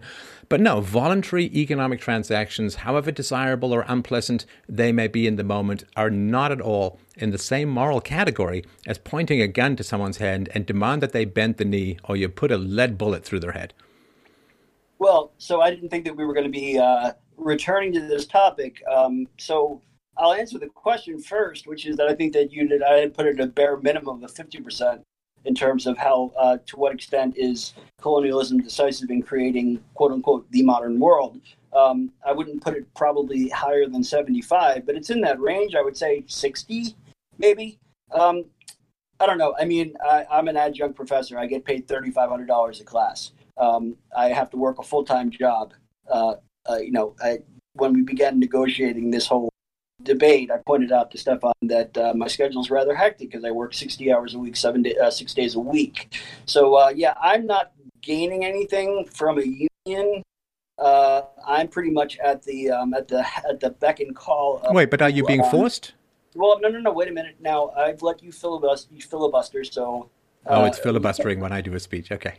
Okay. Yeah, it it is. Um, the is is it for no, but if uh, you know, but frankly, if I don't have that money, then um, then my life is going to go a little bit sideways, and that really kind of is the point that I've been trying to make before. You, and again, I'll just repeat the point that I made before, which is you seem to have a big problem seeing that economic power can be as violent, if not more violent, than political power. And I don't see any fundamental difference between allowing somebody to starve and shooting them in the head. I think the end result, that the other person is dead, means that they're basically functionally equivalent. All right, well, let's go on with the Q and A. All right. Uh, another question we had here from user Braff. Uh, they want to know, for both of you guys, uh, what is a system, by this I assume they mean like a regime, empire, which was the most brutal in history? Well, I would you say just about all of them except uh, except uh, the modern world. You know, I, again, I did these speeches uh, talking about the indigenous populations of uh, of Australia and, and New Zealand. I mean, you've got cannibalism, you've got enslavement, you've got rape as a weapon of war. This was common throughout almost all of human history, and it was limited only by feral imaginations and the technology of the time. You have genocides uh, occurring among the native tribes in North America as well. You know, they find mass graves. You've got the mass slaughtering of children in Incan rituals. You had uh, brutalizations, of course, that occurred in all the wars of the ancient Greek and Roman world. So, yeah, I mean, it's one bloody cavalcade of psychotic violence throughout most of human history, and this began to diminish uh, with, I certainly would agree, with the with the Renaissance, with the Enlightenment, with the Age of Reason. There was some tamping down of the more brutal aspects of our demonic natures, and we began to see the first sort of buds of peace and reason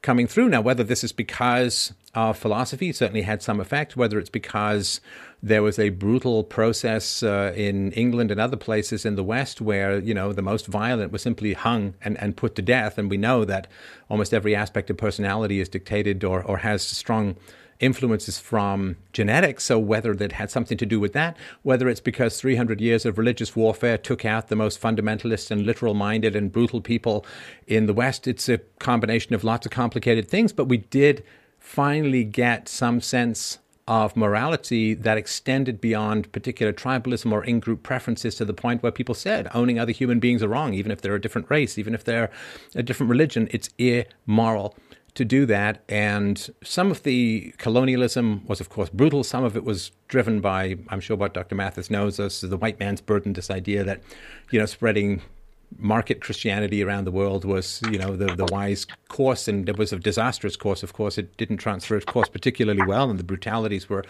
uh, were horrible. So I think that it's sort of like which was the worst of the worst throughout most of human history. I really choose to focus on the steps forward over the past couple of centuries that we've managed to make to the point where, you know, Doctor Mathis and I can have this great challenging conversation. Neither of us are pistols at dawn kind of guys, and you know, we can have this nice conversation where we can really extract some interesting arguments. I've had my mind expanded and and really understand his position a lot better. Man, that's some civilized stuff. That is some civilized stuff, and and the more we can keep that going, the more chance we get to hang on to this crazy little gig called civilization. Uh, I would say, in terms of, I would agree with a lot of what Stefan just said. Actually, I mean, it's hard to um, quantify one form of brutality as being better or worse than another. Um, I think That said, that point stipulated, you can find a couple of notable exceptions over the course of the twentieth century. Um, I would have to say I, I, I would go with uh, with the old favorites, basically. I mean, I, I would say that uh, if you want to look at, at truly brutal regimes, um, I would have to go with the Nazis on the one hand, just because of their sort of uh, dedication to uh, to eradicating entire Uh, entire groups of people on the basis of their on the basis of their non-voluntary membership in groups, um, and on the other on the other side, I'd have to go with the Khmer Rouge. I mean, when you have to be invaded by other communist countries to stop what you're doing, you're really kind of uh, kind of setting a setting a real high mark for yourself in terms of just sheer brutality. Um, but you know, thankfully, those are those are um, those are uh, those are more, I think, informed by their um, their ideology than by the extent of their brutality, unfortunately. Um, we have this tendency to um, to want to rank brutality on the basis of sheer numbers, and I'm not sure that's um, sensible, really, frankly, moral. I think that um, we can look at, uh, at current regimes. We can look at the one that I live in, and I would say that, comparatively speaking, it's a far more regime than the one that Stefan lives in, um, which is, comparatively speaking, a more regime than, you know, Bhutan. Um, it really, you know, it's, um, but in terms of, you know, if you were to, to, to chalk it up to sheer body counts, um, you would probably come to different uh, conclusions. To me, the ideology being a driver has some value, um, and numbers obviously have some value, um, but uh, those two examples I gave you are really kind of the standouts in terms of just regimes that are just fundamentally sort of by brutality and operate on that basis more than. And it is kind of tricky with all the modern machinery of brutality that has been invented. Um, it's kind of tough to compare, you know, what, what people could have done in history if they'd had access to this kind of brutal technology that's around yeah. these days. Sorry, go ahead. Uh, did you want uh, another question? Did we lose? So there's a, a, oh, there's a couple more. I'm sorry, is there something else you want to say on this before we move no, on, no, Doctor? Good. No, I think we're good. Okay. Uh, so the next question we've got here is from Cable Lock. Um, they had a question for Doctor Mathis. Yeah. Uh, they wanted to know if you could explain more about the anarcho side of anarcho-socialism, and they add, uh, how do you theorize preventing harmful wealth and power differences from appearing if everyone is left to do the best they can? So it's a good question. So, I mean, in terms, I wouldn't call it anarcho-socialism. I would call it anarcho-syndicalism, which is uh, probably uh, probably more of a semantic thing than anything else. I mean,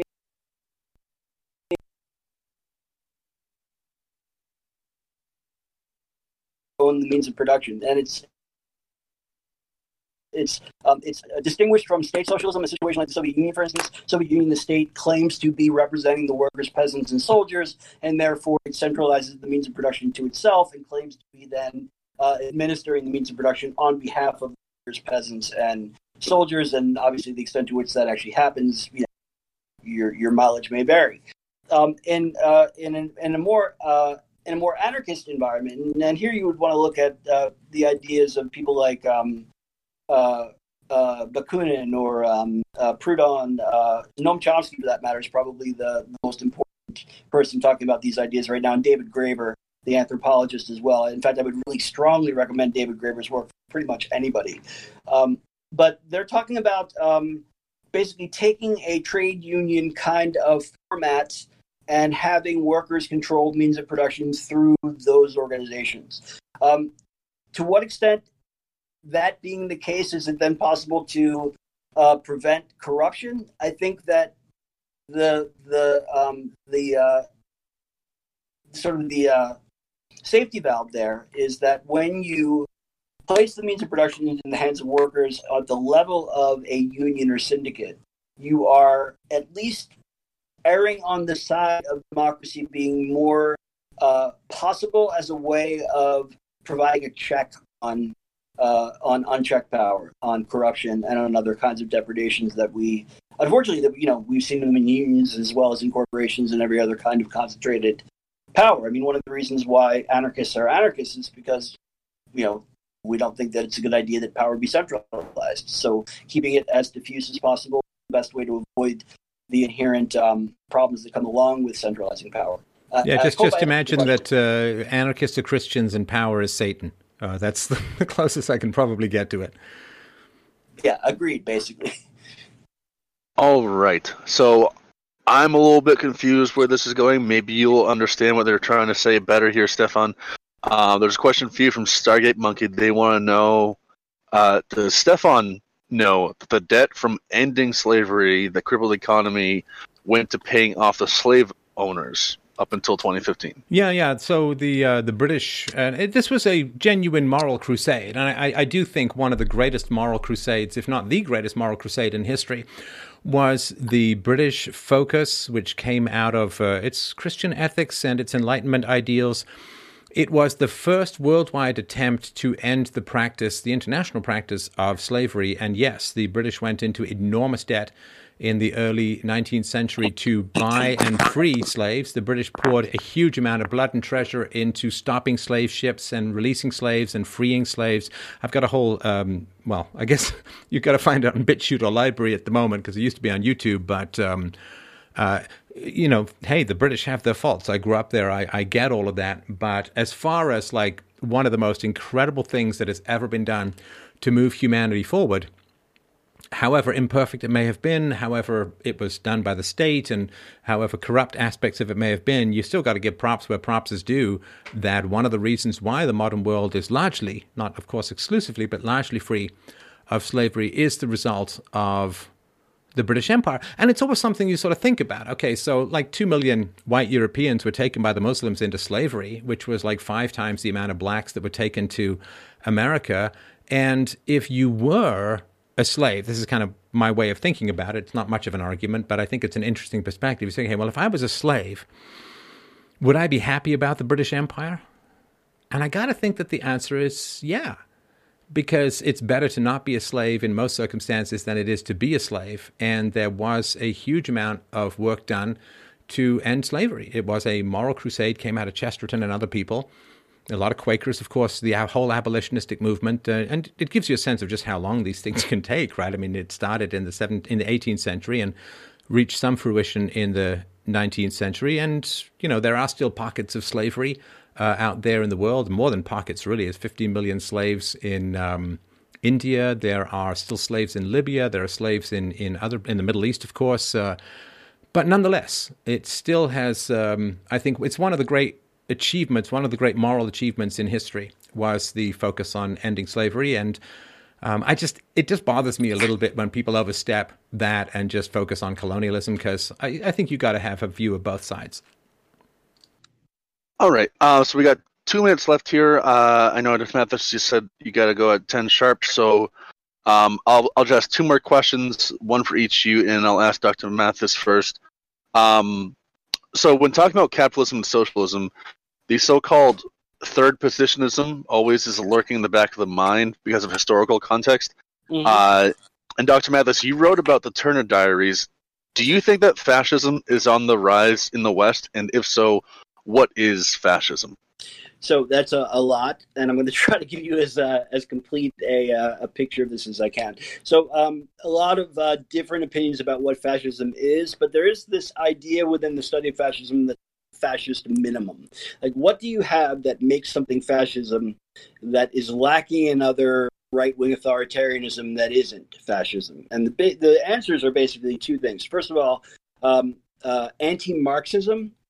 And the other one is what Roger Griffin called um, pale, uh, palingenetic uh, ultranationalism. It's the idea that uh, not only are we ultranationalist, and that is almost exclusively always a uh, ethnic nationalist rather than a civic nationalism, uh, but that it's a nationalism that claims to be um, to be uh, re. reclaiming an ancient glorious past. So, right, the Nazis called themselves the Third Reich. Um, that's uh, uh, recalling the First Reich of the Holy Roman Empire, the Second Reich of the German Empire. Um, uh, Mussolini, uh, he, uh, he he uh, calls on the Romans as a way of uh, calling up a great Italian past. Never mind that, you know, Italy and the Roman Empire are obviously very different polities, very different forms of government, very different uh, times and places, so on. If you have a, if you have authoritarian, anti-communist, uh, ultranationalism, basically that's fascism. Um, is it? Um, Is it rising? Yeah, it's definitely rising. Um, now, it's there are very few cases that I would say you can identify uh, that are that I would sort of un qualifiedly say is outright fascism. Um, but I mean, it's uh, I'm beginning to feel in many of these cases, like if it looks like a duck and quacks like a duck, it's probably a duck, right? I mean, talk about Orban in uh, in Hungary, where there is uh, sort of open uh, open attacks on minorities, whether Roma or Romanians, for that matter, in Hungary, or Jews, obviously the perennial favorite, um, uh, moving in an authoritarian direction by now closing down their parliaments, um, and uh, uh, you know, uh, relying very heavily on anti-left-wing rhetoric as a way of mobilizing a, uh, a right-wing uh, sort of more populist kind of base. Um, you can see it to a lesser extent. I mean, Hungary is probably right now the prime example of what of where it's happening in Europe. Um, It's, you know, look, uh, uh, I know I'm going to gonna get in touch with Stefan for saying this, but, you know, when Trump says make America great again, um, he is engaging in a form of palingenetic ultranationalism. When he is um, uh, whipping up his base using um, using uh, attacks on communism, quote unquote, however sort of poorly defined and uh, and uh, and delineated, um, he is... You know, and I don't, by the way, think that maybe he's personally fascist so much as he's sort of playing by the um, the guidebook, uh, because after all, you know, if it didn't, then we wouldn't have had fascism for a solid twenty years in Europe in the previous century. But, um, you know, it's it's it's difficult to look at the situations of growing authoritarianism in Brazil, in Hungary, uh, to a lesser extent in the United States. But, you know, again, we're moving in an uncomfortable direction for me. In India, in the Philippines, um, you see uh, these regimes have uh, have uh, some certain things in common: attacks on minorities, attacks on the left, um, uh, moving away from democracy, uh, and um, a, a very strong sort of call to national pride. Um, those are all hallmarks of fascism. Basically there. One of the things that I would say is um, most dangerous is this kind of tendency to paint with a broad brush uh, the left, to say that there's functionally no difference between social democrats and communists, for instance, is to really, um, not only to really sort of grossly miss the point, A, but B, and more importantly, is to play a very dangerous game. Uh, because what you are doing in characterizing the left in that way is you are Uh, you are pushing away the possibility of a compromise with people on the left who are uh, willing to uh, willing to negotiate, and are instead pushing the left into those positions that are radical ones. This is what we saw in Europe in the nineteen twenties and thirties, um, and obviously the results weren't good. One way of understanding World War Two, particularly on the Eastern Front, is to see it as a showdown between uh, the forces of uh, socialism and forces of nationalism. And um, uh, one of the reasons why that became possible was because democracy in the center was abandoned. Um, and it was abandoned at least in part because of this push to characterize all of the left as inherently um, uh, uh, disloyal, untrue, not um, not part of us, not not among us. The the slogan of, of the of the Nazis Uh, against their primary political opponent uh, during the last days of the Republic, uh, the Social Democratic Party of Germany was, uh, and it rhymes in German, was um, uh, who are the traitors, the Social Democrats? I mean, the Social Democrats are the people who had basically uh, put down the communist rebellion in nineteen nineteen. These were not communists by any stretch of the imagination, and yet the idea that because they were socialists, they were disloyal, had to be eradicated from the nation. Um, this is a dangerous, dangerous game.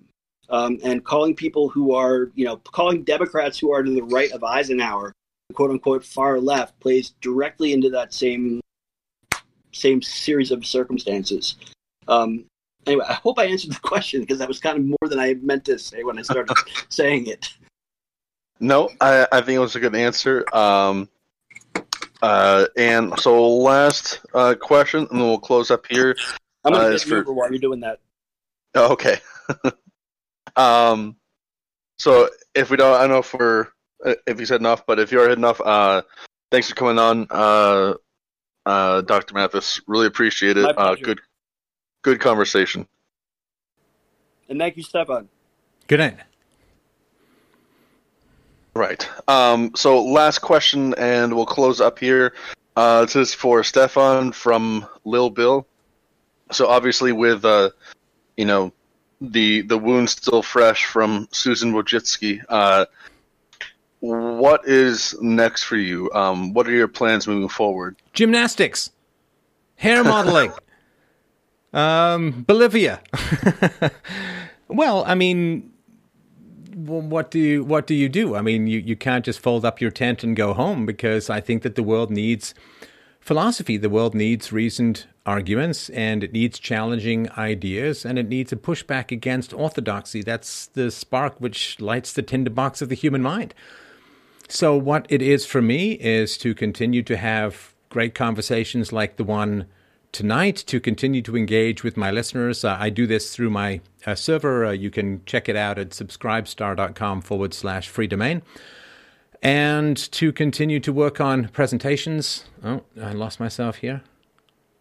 Uh, Discord is one is one hinky and twitchy mofo this evening. I just wanted to point that out. I don't know what's been going on this evening, but we've no, had no biggie, a no perfect biggie. storm. Yeah, so I I do want to, I mean, I've got books in the works. I've got documentaries in the works. I love what I do. I mean, look, to the opportunity to have a great conversation like tonight is a, is a real pleasure. It's a real workout. It stretches my mind. It's um, a great challenge. I really, really enjoy it. And the opportunity to serve the world in this kind of way, yeah, okay, there's opposition, and yeah, there's name-calling, and there's all this nonsense about white supremacy and all this kind of garbage, which is nothing I even remotely believe in, and, and something I would explicitly reject. As an anarchist, of course, I don't want anyone to rule over anyone else, least of all racially. But the goal is to continue to talk about reason and evidence, to pick up the topics that everyone else is too afraid to touch, because those may be the most important topics. You know, that there are topics that were forbidden throughout all of human history, and the people who stepped up and broke those taboos are some of the greatest and most benevolent heroes that I've ever witnessed. And, you know, maybe I can add to that number in my own little way, maybe not, but I'll be damned if I won't try. And the people who stepped forward and said, you know, maybe owning other human beings is a bad thing. I mean, this was blasphemy. The people who came forward and said, you know, maybe we should question some of the stuff in the Bible and rely a little bit more on science. Blasphemy. But because of that, we get the modern world. Maybe people who said, you know, maybe human beings shouldn't be bought and sold with the land, like buildings or ditches. You know, this was, of course, blasphemy. Uh, you know, in, in, in nineteen thirties or nineteen twenties, Germany saying, you know, I don't think that blaming the Jews for all of our problems is going to lead it out very well, is it? And those people were considered to be blasphemers in, in some ways. And so it certainly is true that there are ideas that are appalling and, and so on. And, and but there are also ideas which feel appalling that can be enormously beneficial to us. And that is, as long as I'm working on my principles, self-ownership, property rights, non-aggression principle, universally preferable behavior, I will continue to navigate the debate landscape, the human intellectual landscape, with that as my guide. And if people get mad, well, it's really a reflection of their reaction rather than my arguments. To get mad at a person for making an argument is uh, as immature as breaking a hammer because you don't know how to use it. And it's really uh, a very, very bad idea. We don't want to go back to blasphemy laws. We don't want to go back to things you just can't uh, talk about, however challenging they may be, because if the ideas are good, they need to be heard, and if they're bad, they need to be exposed. So um, more, more of the same, um, and, and hopefully even better. All right. Well, thank you for coming out. Jesus, words coming out too fast. Uh, thank you, Stefan, for coming out. Uh, well, thanks, everyone, for really, dropping by. It's a real pleasure. Yeah, it was a good debate, and uh, I hope we can uh, get together again with Doctor Mathis. Um, I also would like to hear you two uh, go at it just about Antifa. I would uh, like that very much. All right. All right, well, thank you. I'm going to close out here. Uh, you have a good night. Take care, everyone. Bye.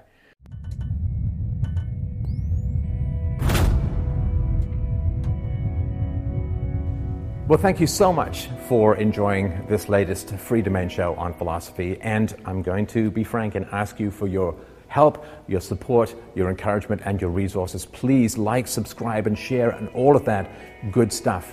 to get philosophy out into the world, and also, equally importantly, go to freedomain.com forward slash donate to help out the show, to give me the resources that I need to bring more and better philosophy to an increasingly desperate world. So thank you so much for your support, my friends. freedomain.com forward slash donate.